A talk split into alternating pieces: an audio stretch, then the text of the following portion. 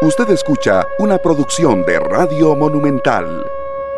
Hola, ¿qué tal? Muy buenas tardes, bienvenidos a Matices. Yo soy Randall Rivera, muchísimas gracias por acompañarnos en este cierre de semana y muchas gracias por estar con nosotros. Don Sergio Araya, que es politólogo de la Fundación Conrad Adenauer, me acompaña esta tarde. Sergio, ¿cómo estás? Bienvenido a Matices, ¿qué tal? Eh, buenas tardes, Randall, y buenas tardes a las personas que siguen esta transmisión. Pues aquí, presto a conversar contigo de los tetemas de interés Muchas gracias, muchas gracias por estar con nosotros. Yo invité a Sergio porque hace unos días salió publicado un estudio de Sid Gallup, se llama Estudio de Opinión Pública mm, de mayo del 2022, pero que trae cosas muy interesantes que yo quiero hablar con Sergio, pero antes voy a meterle un golazo a Sergio, que es mm, analista nuestro desde hace mucho tiempo. Te voy a hacer una pregunta generalísima, pero, pero realmente siempre me interesa tu opinión. ¿Cómo ves la cosa sin el informe? ¿Cómo ves la cosa de lo que está pasando en el país, Sergio? Bueno, vamos a ver. Son pocos los días en realidad. Han transcurrido un poco más de 30 días desde que, desde que se juramentó don Rodrigo Chávez y digamos poco más de un mes desde que la nueva Asamblea Legislativa tomó posesión del cargo. Ha habido muchísimos temas, hay muchísimos problemas sin resolver que obviamente no se iban a solucionar en 30 días, pero digamos que lo que uno puede ir vislumbrando es el estilo ¿verdad? Eh, la forma en que se gestiona lo político, es lo que yo creo que sí, a lo largo de este periodo ya uno puede ir observando cuáles son esas características generales.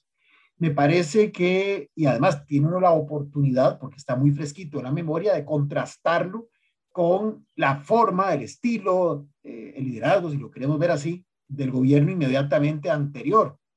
Y uno se da cuenta de que el presidente Chávez, por ejemplo, bueno, es un líder que tiende a centralizar todo, que tiende a mm, ser el actor principal. Ya lo había señalado cuando estaba integrando el gabinete en alguna de las tantas conferencias de prensa que dio en el marco de esos nombramientos, de, esas, de esos anuncios, que él no iba a permitir, usando símil futbolístico, que el portero se fuera constantemente y alegremente al ataque, descuidando su, su marco, o que el delantero se viniera a defender obviando que su función primordial es atacar y tratar de meter goles. Entonces, como dando a entender que cada uno tenía que estar muy claro para qué lo estaba designando y que el articulador de todos iba a ser él en su condición de presidente. Y creo que en, estos, en estas semanas eso es lo que se ha visto, ¿verdad? Uno observa cómo el presidente es el que permanentemente interviene, habla de las distintas temáticas. Eso, digamos, como un primer rasgo. Lo segundo es que, y es muy conteste con el efímero paso que tuvo por el Ministerio de Hacienda, uno observa que eh, tiende a querer tomar decisiones de forma muy rápida para mostrar, pienso yo, ejecutividad, o sea, le quiere transmitir a la gente que es un líder que ejecuta, que es un líder que rápidamente pasa de la palabra a la acción, pero tal vez por ese mismo deseo de mostrar esa ejecutividad, tiende a cometer algunos hierros a tomar decisiones de carácter un tanto atropelladas, que inclusive luego tiene que enmendar. ¿Y, y a quién les corresponde hacer esa labor de, de reparación de daños, por decirlo así? Justamente a esos ministros, a esas ministras, a esos presidentes y presidentas de instituciones autónomas que él había designado. Pongo dos ejemplos muy puntuales.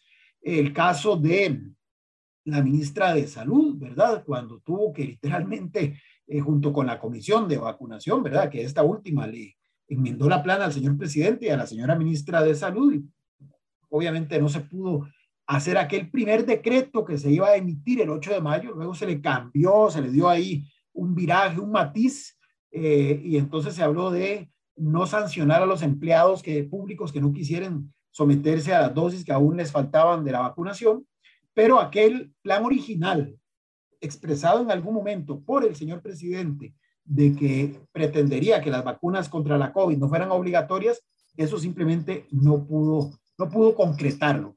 Y luego, más recientemente, hace algunos eh, días, el tema de las pruebas FARO, ¿verdad? Donde el señor presidente, en una actividad totalmente fuera de esta temática, inclusive en la región norte del país, si mi memoria no me, no me traiciona, da unas declaraciones y dice, esta es una decisión tomada.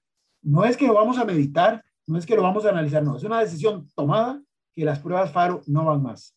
Bueno, posteriormente, un miembro del Consejo Superior de, del Consejo de Educación es el que sale a enmendar la plana y entonces le toca a la ministra de Educación decir que efectivamente hay un interés genuino del gobierno de derogar estas pruebas, de quitarlas, pero que hay que seguir el debido proceso, el proceso que está dado por la institucionalidad. Y entonces aquella firmeza, aquella contundencia con la que planteó que ya las pruebas no iban, tuvo que eh, otra vez someterse a un matiz. Y todo esto ha hecho que, por ejemplo, hace poco el presidente decía en otra conferencia de prensa que em, las decisiones muchas veces se ven afectadas por los bandos medios. Y evidentemente, cuando está diciendo esto, a lo que se está refiriendo es que hay un marco jurídico, hay un marco institucional, hay una serie de procedimientos que eh, simplemente un presidente, por mucha contundencia, por mucha, eh, digamos, voluntad política que tenga, simplemente no puede ignorar. Y esto es parte de lo que hemos observado en tan corto tiempo. Agregaría un detalle y es que evidentemente hay temas muy complejos. Estamos viviendo una de las situaciones socioeconómicas más difíciles, en parte atribuidas al contexto internacional, que es bastante complicado, eh, con el tema, por ejemplo, del conflicto entre Rusia y Ucrania, pero también estamos en una situación, digamos, socioeconómica bastante comprometida. Algunos inclusive eh, emulándola a lo vivido en la década de los 80 del siglo pasado inclusive con ese tipo de cambio que se está disparando, con el precio del combustible que simplemente es, eh, llega ya, utilizando este símil, a la estratosfera, ¿verdad? Y todo esto va creando también un clima de insatisfacción, de angustia, de frustración que hace a la ciudadanía, especialmente a los sectores eh, más vulnerables socialmente y económicamente, sumamente intolerantes. Y es aquí entonces donde intervenciones como la del señor presidente, en donde dice, bueno, es que yo quiero, pero no me dejan, puede generar dos escenarios igualmente desde mi punto de vista conflictivos ambos. Uno, que la gente comience a cansarse de que el presidente dice que hizo algo y al final tuvo que eh, desdecirse o tuvo que eh, atrasar un poco la eh, decisión adoptada porque tuvo que comenzar a someterla a todos los procedimientos establecidos en el marco existente y entonces comience a perder credibilidad y ese nivel de respaldo que recibe al principio de su gestión, que más que un nivel de respaldo propiamente dicho, es una expectativa de lo que puede llegar a concretar, se comience a revertir y a revertir de una manera acelerada. Y lo otro es que haya gente que le siga, por decirlo así, aceptando su discurso y que entonces en ese nivel de tensión y de intolerancia que decía hace un momento, eh, tiendan a cuestionar la validez de ese marco jurídico y de ese marco institucional vigente. Y eso sí es más delicado porque es justamente lo que ha ocurrido en otros países, donde entonces se van creando las condiciones para que se genere un clima de animadversión que cada vez va ganando más respaldo ciudadano contra la institucionalidad. Y aquí termino en esta parte. La institucionalidad evidentemente es importante. Sí, hay que corregir algunas cosas. Creo que diferentes políticos, diferentes actores económicos, actores sociales, académicos coinciden en que hay cosas que hay que corregir, porque a veces hay situaciones que han tornado eh, el quehacer político y el quehacer público costarricense bastante complejo, casi que en algunos casos han tildado hasta de ingobernable. Pero eso no significa que en aras de corregir eso, la solución sea eh, desbaratar toda la institucionalidad existente, porque justamente esa institucionalidad es la que blinda el sistema, es la que contiene, la que impide excesos de un liderazgo transitorio que eventualmente con institucionalidades más débiles, como lo hemos observado en otros países, termina destrozando esa institucionalidad precaria, rehaciéndola a su gusto, literalmente haciéndose un traje a la medida, y entonces lo que tenemos son regímenes que pasan de democráticos a autoritarios. Y eso es lo que evidentemente pues uno como demócrata no quiere que ocurra en nuestro país. La institucionalidad es garante de que aún un liderazgo relativamente con rasgos autoritarios no logre consolidarse, como pasó, por ejemplo, en el caso de Donald Trump en los Estados Unidos. Y lo último, con respecto a la Asamblea Legislativa, bueno, es evidente, este primer periodo, esta experiencia, este laboratorio de tener sesiones extraordinarias de inicio, que se hizo con toda la buena intención de, se supone, garantizarle al Poder Ejecutivo de turno mayor margen de maniobra, mayor capacidad de gestión para que más rápidamente comenzara a implementar aquellos proyectos, aquellas iniciativas que había ofrecido en campaña electoral, la verdad es que hasta ahora ha dejado más eh, dudas que elementos positivos. Y es evidente porque me parece que la reforma constitucional, que es la que permite este cambio en el orden de las sesiones extraordinarias y sesiones ordinarias por legislatura, no contempló ajustes en otras dimensiones que son igualmente importantes y, sin las cuales hacen que observemos lo que estamos eh, advirtiendo en estos momentos. Por ejemplo, una agenda a veces poco robusta, eh, una cierta lentitud, en algunos casos atribuible a ese poder ejecutivo que no entendió bien, que no leyó bien, que no tenía claros cuáles eran los proyectos que tenía que rápidamente colocar en la agenda parlamentaria.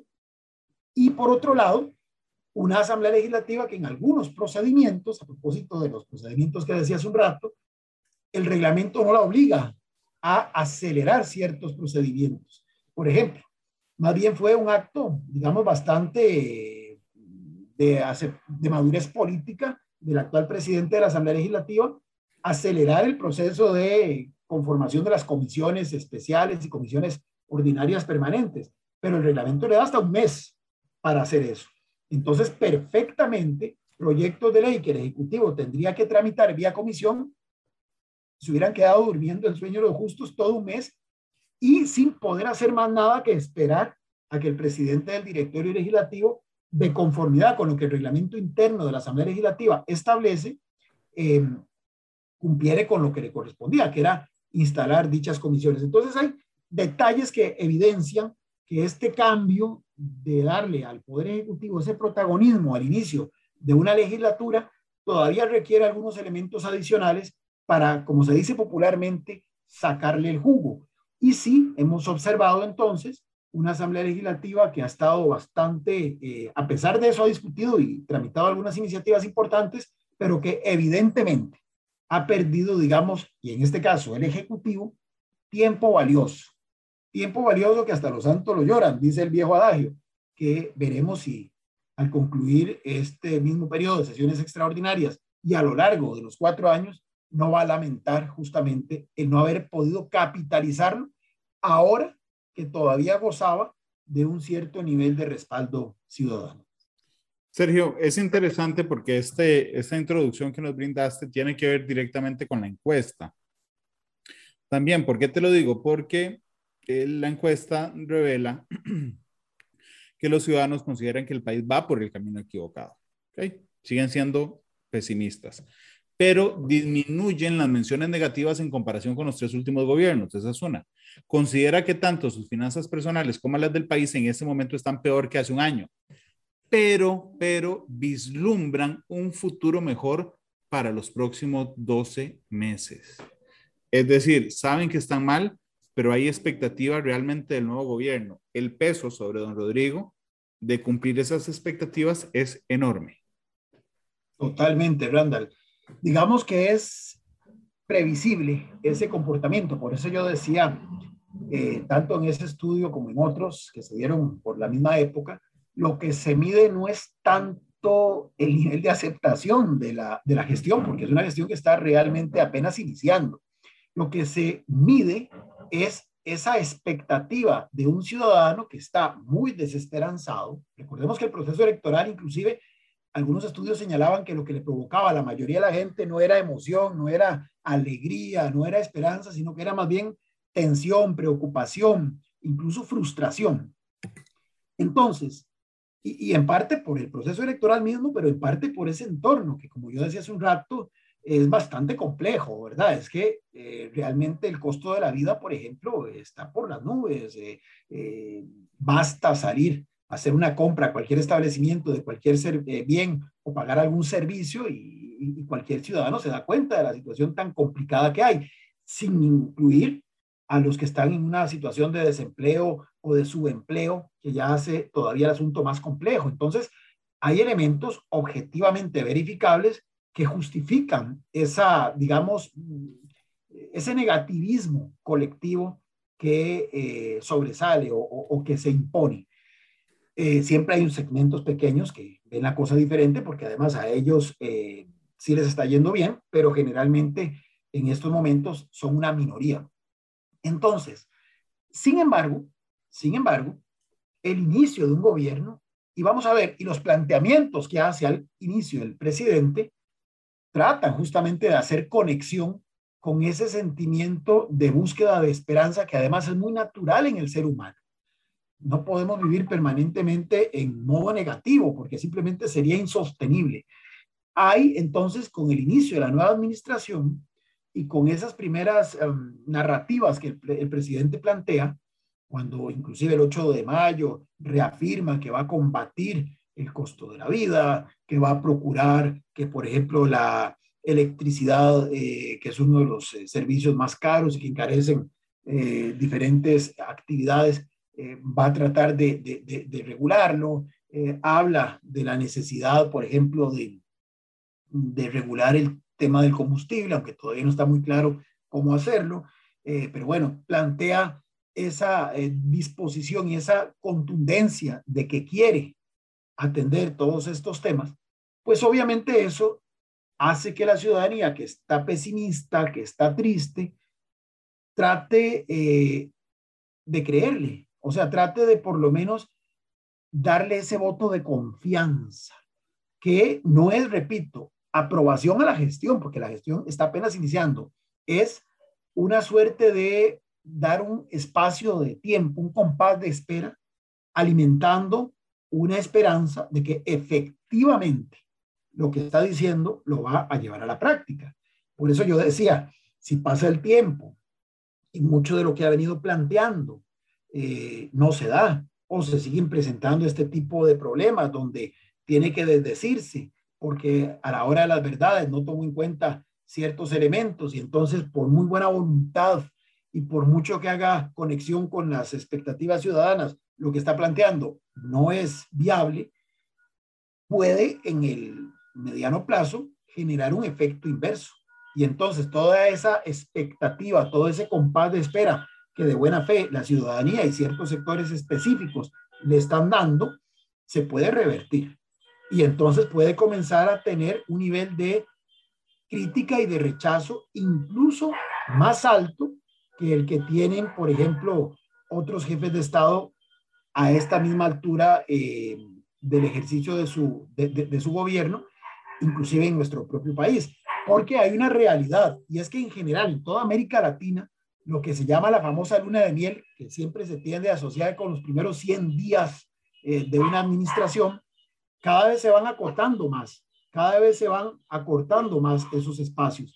Yo digo a veces que países como el Perú o como Chile, la luna de miel no llegó pero ni al tálamo nupcial, porque rápidamente esa misma ciudadanía que había este, eh, con expectativa esperado que el nuevo gobierno cambiara la situación a su favor, esa misma ciudadanía casi que enseguida de haber eh, iniciado gestión los gobiernos en esos países, estudios de opinión demuestran que comienzan a valorar muy eh, críticamente y en términos negativos la gestión de dichos presidentes y de dichos gobiernos. No es el caso todavía del señor Chávez, pero repito, si no logra concretar, si no logra aterrizar las eh, propuestas, los planteamientos, lo que enarbola en los discursos, en las intervenciones ante la prensa y ante distintos sectores, sí puede pasarle la factura a él, por un lado, y como decía hace un rato, a la misma institucionalidad,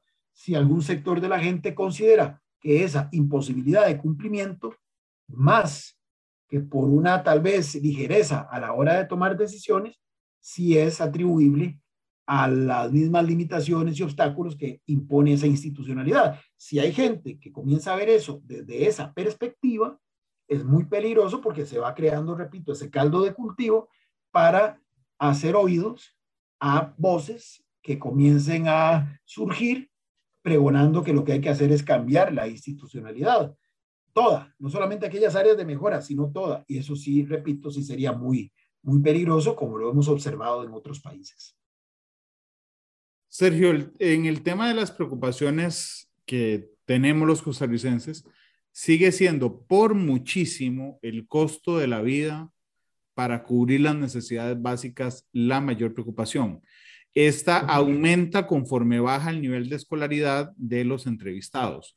La segunda es el desempleo, que va siento ligado a esto.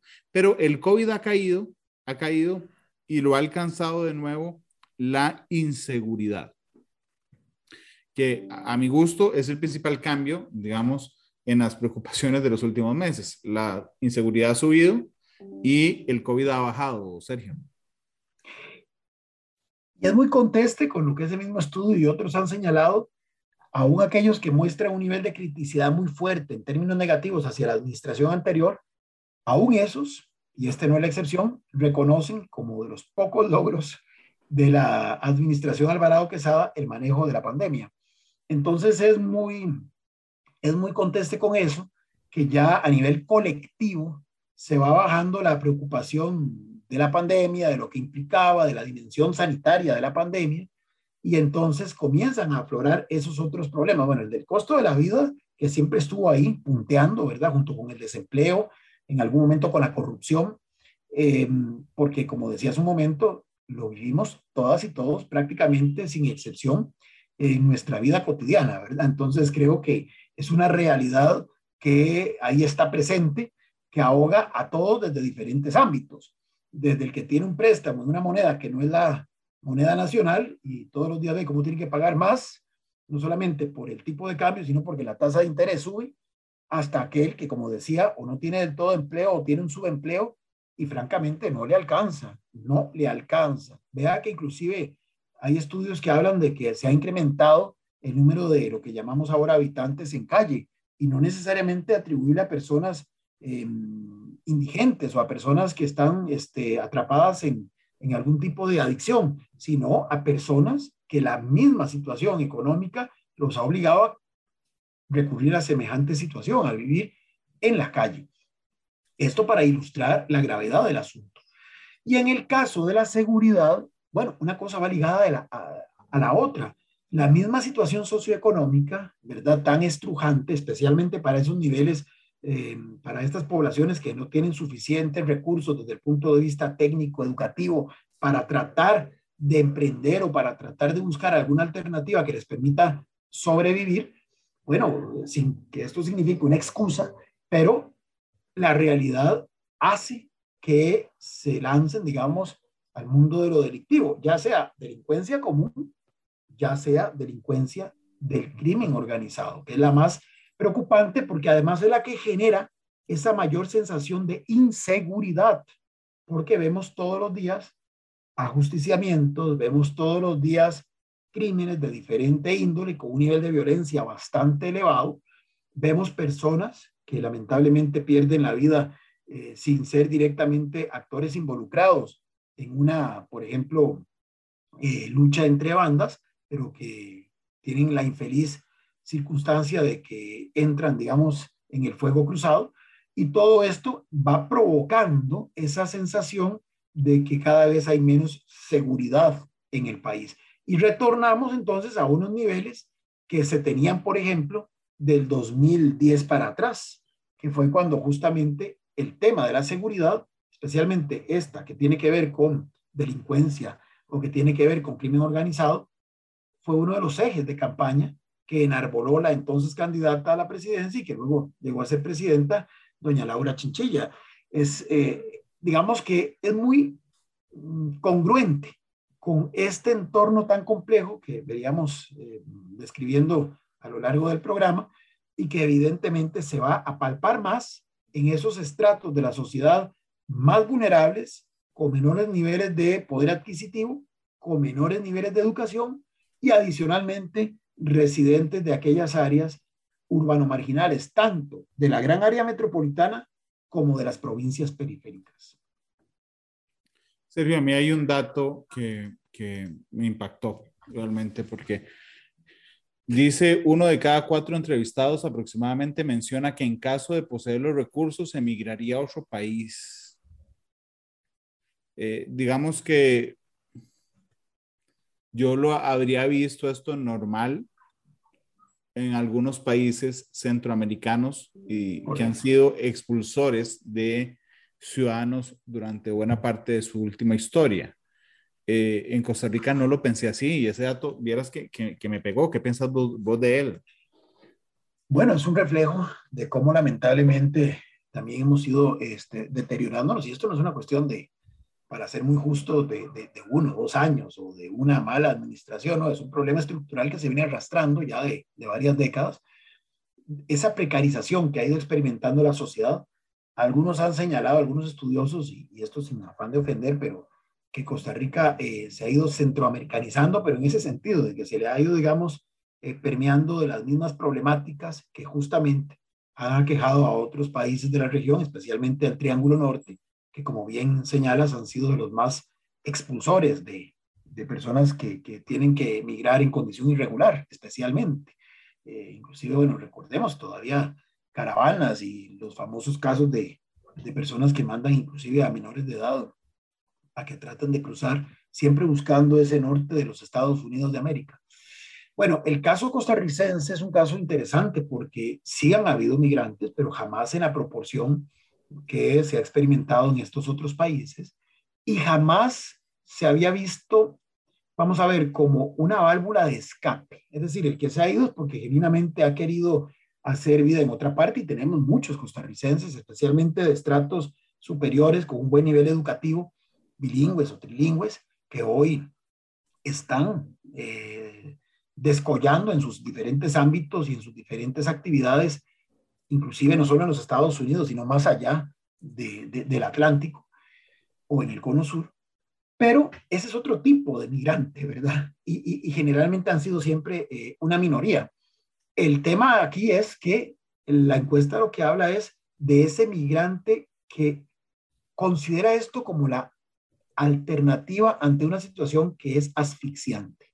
Y aquí entonces pongo el paralelismo con los migrantes en situación irregular, o que van a los Estados Unidos, o como en el caso de los nicaragüenses, vienen también a Costa Rica. Aquí vienen y viven una situación bastante precaria. Uno puede ir a los asentamientos que están, digamos, habitados especialmente por comunidades eh, de migrantes en condición irregular de origen nicaragüense, y no es que están viviendo, digamos, este, en una situación donde la calidad de vida sea eh, cualitativamente muy alta. Pero a pesar de eso, a pesar de eso, uno les pregunta, les consulta y ellos consideran que prefieren estar aquí a seguir viviendo la situación de miseria extrema que viven en, en su país de origen. Bueno, el que ya haya personas en Costa Rica no de ese segmento que dije que ya inclusive lo hace, que migra porque encuentra oportunidades laborales distintas, porque tiene mejores condiciones, porque pasa a formar parte de eh, grupos eh, de ejecutivos de empresas o investigadores en otras partes, o deportistas inclusive, más emblemático, por supuesto, el señor Navas o en su momento eh, doña Chile Cruz, pero evidentemente ese es otro perfil. Pero estos otros a los que este estudio hace alusión justamente retratan esa realidad de gente que siente que ya aquí las oportunidades se les cerraron. Por eso decía hace un momento, hay gente que está en situación de calle. Es decir, gente que ya tuvo que optar por vivir en la calle, pues obviamente si existiera la posibilidad de emigrar a otro país, lo van a hacer a pesar de que el mismo estudio lo señala, la gente es consciente de que no son las mismas condiciones de 30 o 40 años atrás o 50 años atrás, ¿verdad? Porque además todo el mundo sigue las incidencias a través de los medios de comunicación y se dan cuenta de lo complicado que es, de los riesgos que esto implica, de cómo inclusive son presa de, ese, de esa trata de, de, de, blancas, de esa trata de, personas, eh, cómo los explotan, cómo lamentablemente algunos no logran llegar a su, a su destino o llegando a él rápidamente son eh, devueltos a sus países de origen. Entonces, a pesar de que saben que no es que van a ir a un paraíso, su situación es tan angustiante, o por lo menos la perciben tan angustiante, que ven como una posibilidad razonable el tomar una decisión de estas. Y sí, concuerdo. Esto creo que es un dato muy revelador que este, nos demuestra esa precarización que como sociedad hemos venido experimentando, a pesar, a pesar de que en otros ámbitos eh, nos hemos desarrollado, hemos crecido y tenemos mucho que transmitirle al resto del mundo, pero en ese tema social, en ese tema de cohesión social, creo que sí tenemos grandes desafíos, grandes deudas y que indicadores como este nos los ponen directamente en la cara. Sergio, otro tema que me llamó mucho la atención es que aunque la mayoría de costarricenses, tres cuartas partes, sigue pensando que la democracia es un sistema, es el sistema de gobierno favorito sobre cualquier otro, en las provincias como Guanacaste, Punta Arenas y Limón, es más la percepción de que un gobierno autoritario es mejor o que les da lo mismo cualquier régimen. Por Dios, lo que demuestra que la exclusión social, porque estas son las tres provincias con mayor desigualdad, genera una falta de, de, fe y de confianza en la democracia. Eso es parte de lo que decía que es un riesgo de que si el presidente, por ejemplo, en lo coyuntural no logra rápidamente operativizar, hacer real lo que está planteando y las expectativas que está generando, un escenario perfectamente viable es este último, de que la gente comience a decir si es que esta institucionalidad realmente mejor es cambiarla. Porque Vamos a ver, ya lo vimos en, los procesos electorales, particularmente en, este 2022. La tasa de abstencionismo promedio creció por encima de la media histórica, pero adicionalmente en esas provincias, eh, en algunos casos, alcanzó un nivel parecido al que se da en las elecciones locales, municipales, donde más bien seis o siete de cada diez no fueron a las urnas. Eso es muy delicado. Y cuando usted le pregunta a la gente, especialmente en esas provincias, justamente la respuesta que dan es, ¿para qué? ¿Para qué voy a votar? Si mi situación no va a cambiar en lo más mínimo. Si al final todo queda siempre allá en el Valle Central y aquí nos ofrecen y a la hora las verdades no nos cumplen. Esto va creando ese caldo de cultivo, va erosionando ese apoyo difuso en el sistema y hace más proclive justamente a un sector de población a sacrificar una institucionalidad y una democracia o, un sistema político, perdón, democrático, que en buena lid y siendo muy, eh, muy autocrítico, a su realidad inmediata no parece estarles impactando en nada. Claro, claro, la solución va a resultar peor que lo que están cuestionando, como, como lo hemos observado en otros países pero nadie escarmienta en cabeza ajena, como dicen. Y honestamente, esa población en este momento lo que menos tiene es cabeza para estar pensando en que eh, irse por un sistema autoritario eh, o no hacer nada para evitar que un sistema autoritario impere, va a traerles más problemas de los que eh, el actual sistema les está generando. No tienen cabeza para eso, porque la realidad de ellos en este momento es la sobrevivencia. Entonces, eh, y, hay que ser muy franco, y el propio presidente Chávez lo, lo, dijo, y otros aspirantes a la presidencia lo han manifestado, y otros actores políticos lo han señalado, y académicos lo han venido planteando. Eh, ciertamente la institucionalidad tiene una deuda con estos segmentos de la población, que en algunos casos otras organizaciones han venido a subsanar, aunque sea puntualmente, y por eso es que en algún momento, por ejemplo, partidos eh, de corte evangélico que tenían una base sustentada justamente en la feligresía de esas denominaciones cristianas no católicas, neopentecostales en algunos casos, logró eh, capitalizar político-electoralmente a esos grupos. Y no porque, vamos a ver, creyeran mucho tal vez en los candidatos de turno, sino porque había una suerte de lealtad, de gratitud hacia aquellos que en su momento les habían extendido la mano, especialmente en momentos de, gran contracción económica, grandes necesidades sociales. Aspectos que la institucionalidad pública la llamada a resolver, nacional y local, pero que muchas veces por diferentes circunstancias no da la talla. Entonces, sí es, digamos, un tema de que a pesar de que la democracia sigue siendo, como bien plantea el estudio, la forma de gobierno que más acepta la ciudadanía, y esto no solamente es en este estudio, sino en otros así se ha venido planteando, el Latinobarómetro lo ha venido señalando también, cuando usted contrasta el nivel de respaldo hacia la democracia, eso que llamamos el apoyo difuso, con respecto a la misma, al mismo apoyo 20 años atrás, sí hemos decrecido. Es decir, a nivel latinoamericano seguimos estando dentro de los países en donde la democracia cuenta con el mayor nivel de respaldo. Pero si nos comparamos con nosotros mismos 20 años atrás, sí se va observando una tendencia al decrecimiento. Y en parte es esto, porque la gente siente que el sistema, o estos segmentos de población en particular, sienten que el sistema no está respondiendo a sus necesidades y a sus expectativas. Sergio, bueno, y también es el tema que, que, que aquí hay falta de confianza. Vamos a ver, es que ojo, ojo los ingredientes de la, de la sopa, ¿verdad? Es situación mala actual. Altas expectativas de que algo va a pasar. Ganas de irse, porque la situación no está tan bien. Entre más desigual es la zona en la que usted vive, ¿ok? Confía menos en la democracia.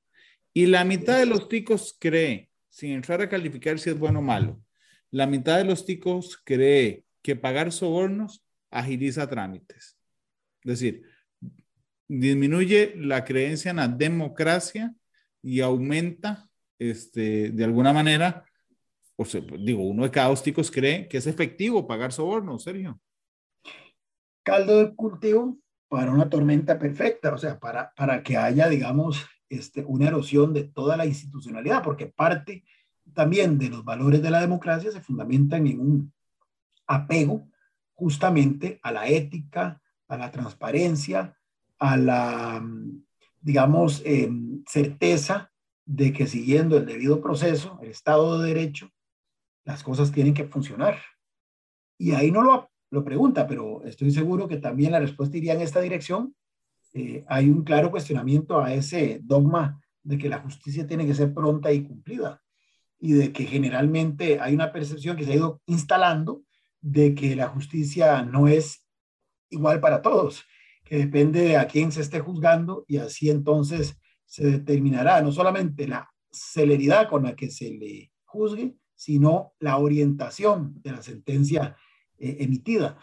Es, es, muy complejo, es muy complejo porque eh, todo esto va haciendo una sociedad, eh, y voy a utilizar una palabra un poco fuerte, pero la voy a tratar de explicar, una sociedad cínica.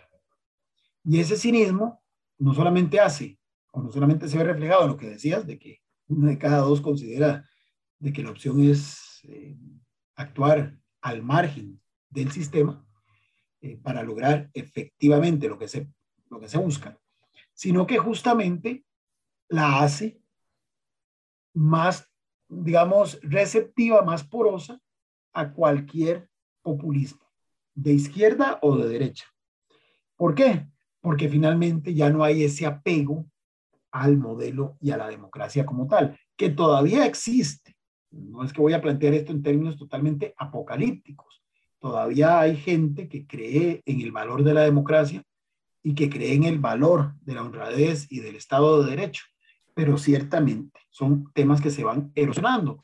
Y esto también abre espacio para que, por ejemplo, lo que hablábamos hace un rato cuando mencionábamos el tema de seguridad, para que el crimen organizado tenga cabida, tenga espacio.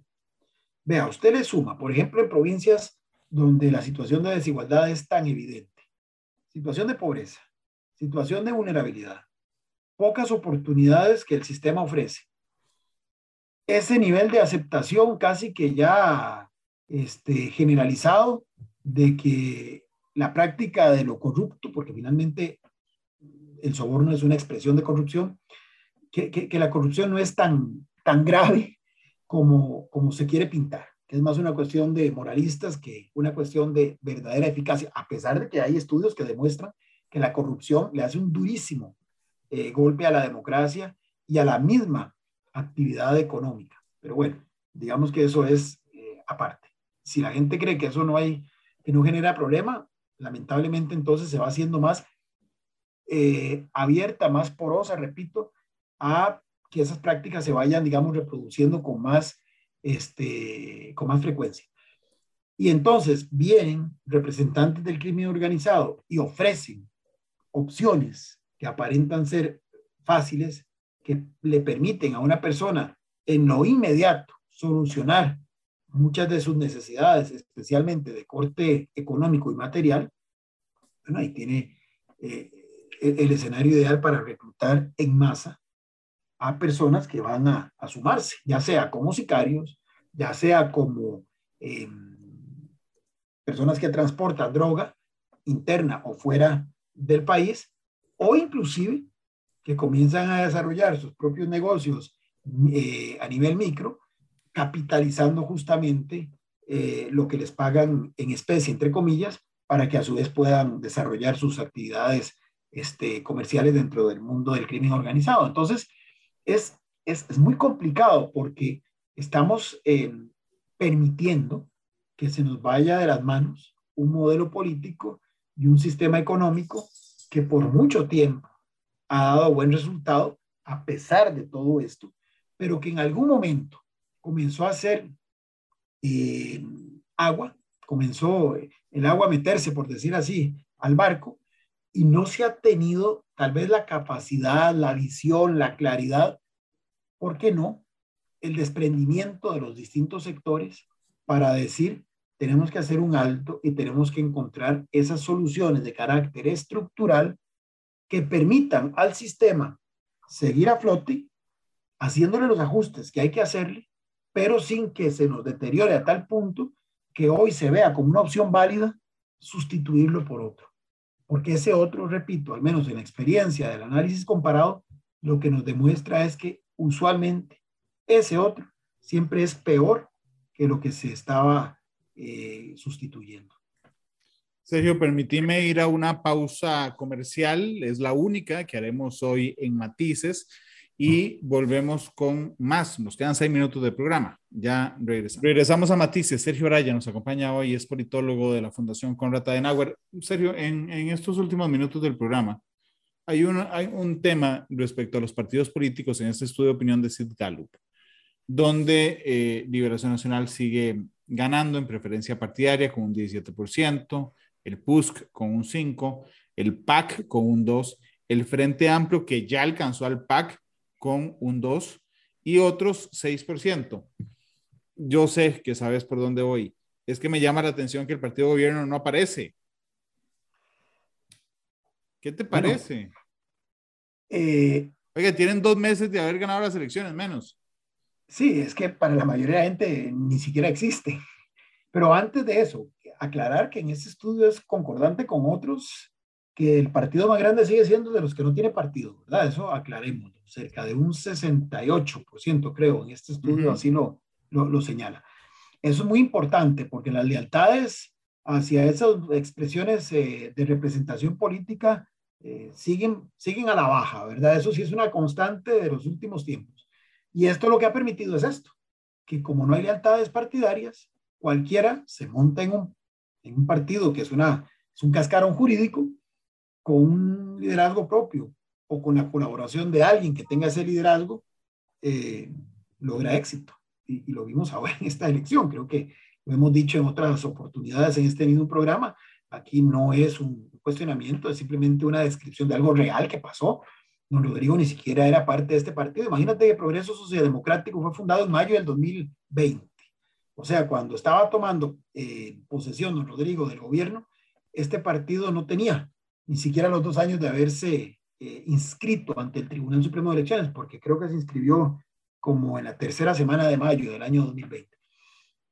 Es evidente que la gente que lo, que lo votó, que tampoco fue en la primera ronda una votación masiva, eh, no votó por progreso socialdemocrático, votó, y lo diría así en este orden, por la figura que acuerpó a don Rodrigo, que es doña Pilar Cisneros, su, su, jefa de fracción en la Asamblea Legislativa, y los otros nueve diputados que quedaron electos junto con ella, pues hay que ser muy franco, quedan electos porque en un acto táctico bastante hábil eh, se posicionó la imagen de doña Pilar en las siete provincias del país. Entonces, la gente no fue a votar por los aspirantes a diputados de Progreso Socialdemocrático de las otras seis provincias, sino que fueron a votar por doña Pilar Cisneros, así de sencillo.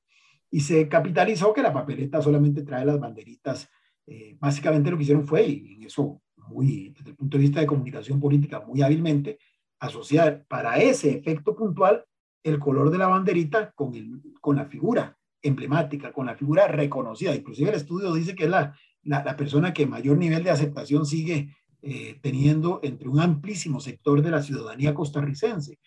Entonces, ese es un activo que le permitió a don Rodrigo Chávez eh, ganar la presidencia. Progreso Social Democrático hoy por hoy no es nada en el buen sentido de la palabra. Yo sé que tiene 10 diputados ahora y que puede incluir en su palmarés que tiene ya un poder ejecutivo con menos de dos años de haber sido eh, inscrito. Pero ciertamente, si uno hace un ejercicio honesto, eh, yo diría que salvo la dirigencia que montó el partido, ¿verdad? Este, prácticamente ese 11% que votó en la, en la primera ronda, eh, no, ese 16%, perdón, que votó en la primera ronda de los votos válidamente emitidos, es un 11, un 12 si lo contrastamos contra el padrón total. Eh, no lo hizo por progreso socialdemocrático, es decir, era un nombre que inclusive ni la gente lograba eh, recordar. Entonces, es, es muy, digamos, notorio y es una reafirmación de eso lo que este estudio está indicando cuando en ese nivel de apoyo tan bajo que tienen la mayoría de los partidos políticos, esta agrupación hoy en el gobierno, hoy con 10 diputados, ni siquiera aparece en la lista de partidos eh, que la gente dice respaldar.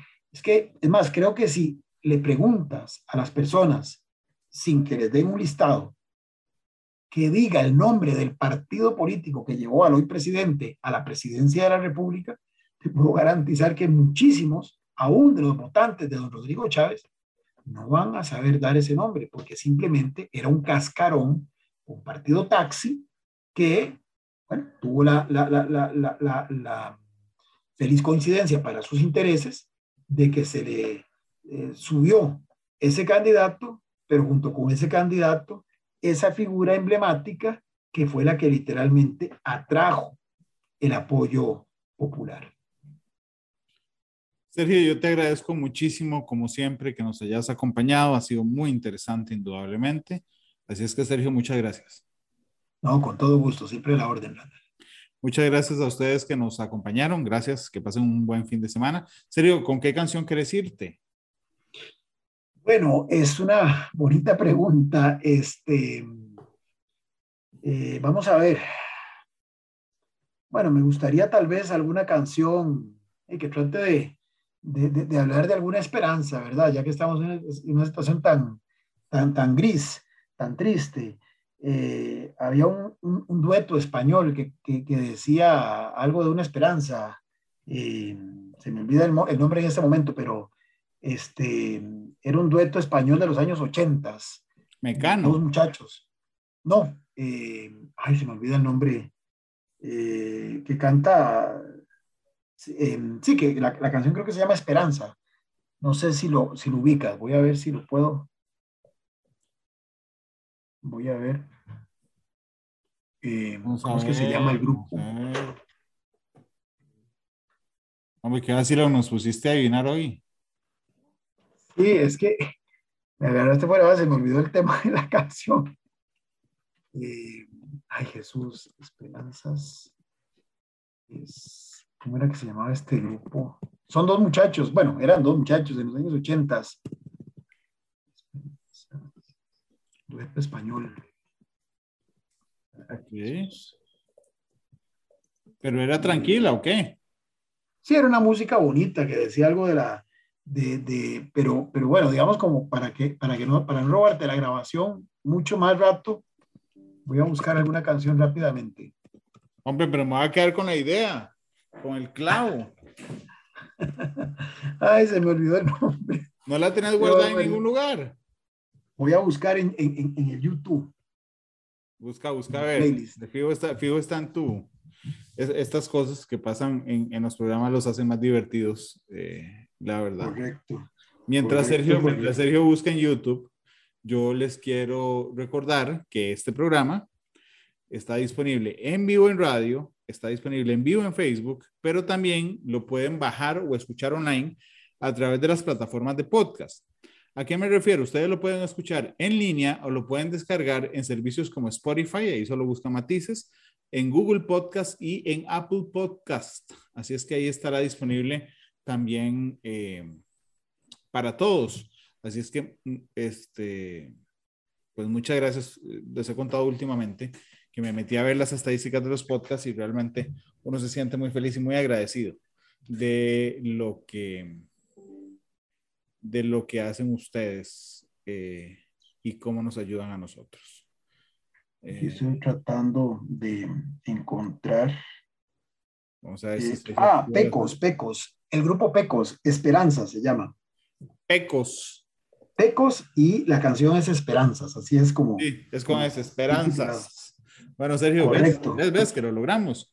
Muchas gracias. Lo logramos al final. Con todo gusto. El que persevera alcanza. Pecos, despide matices, esperanzas. Feliz tarde y feliz fin de semana. Hasta luego. Este programa fue una producción de Radio Monumental.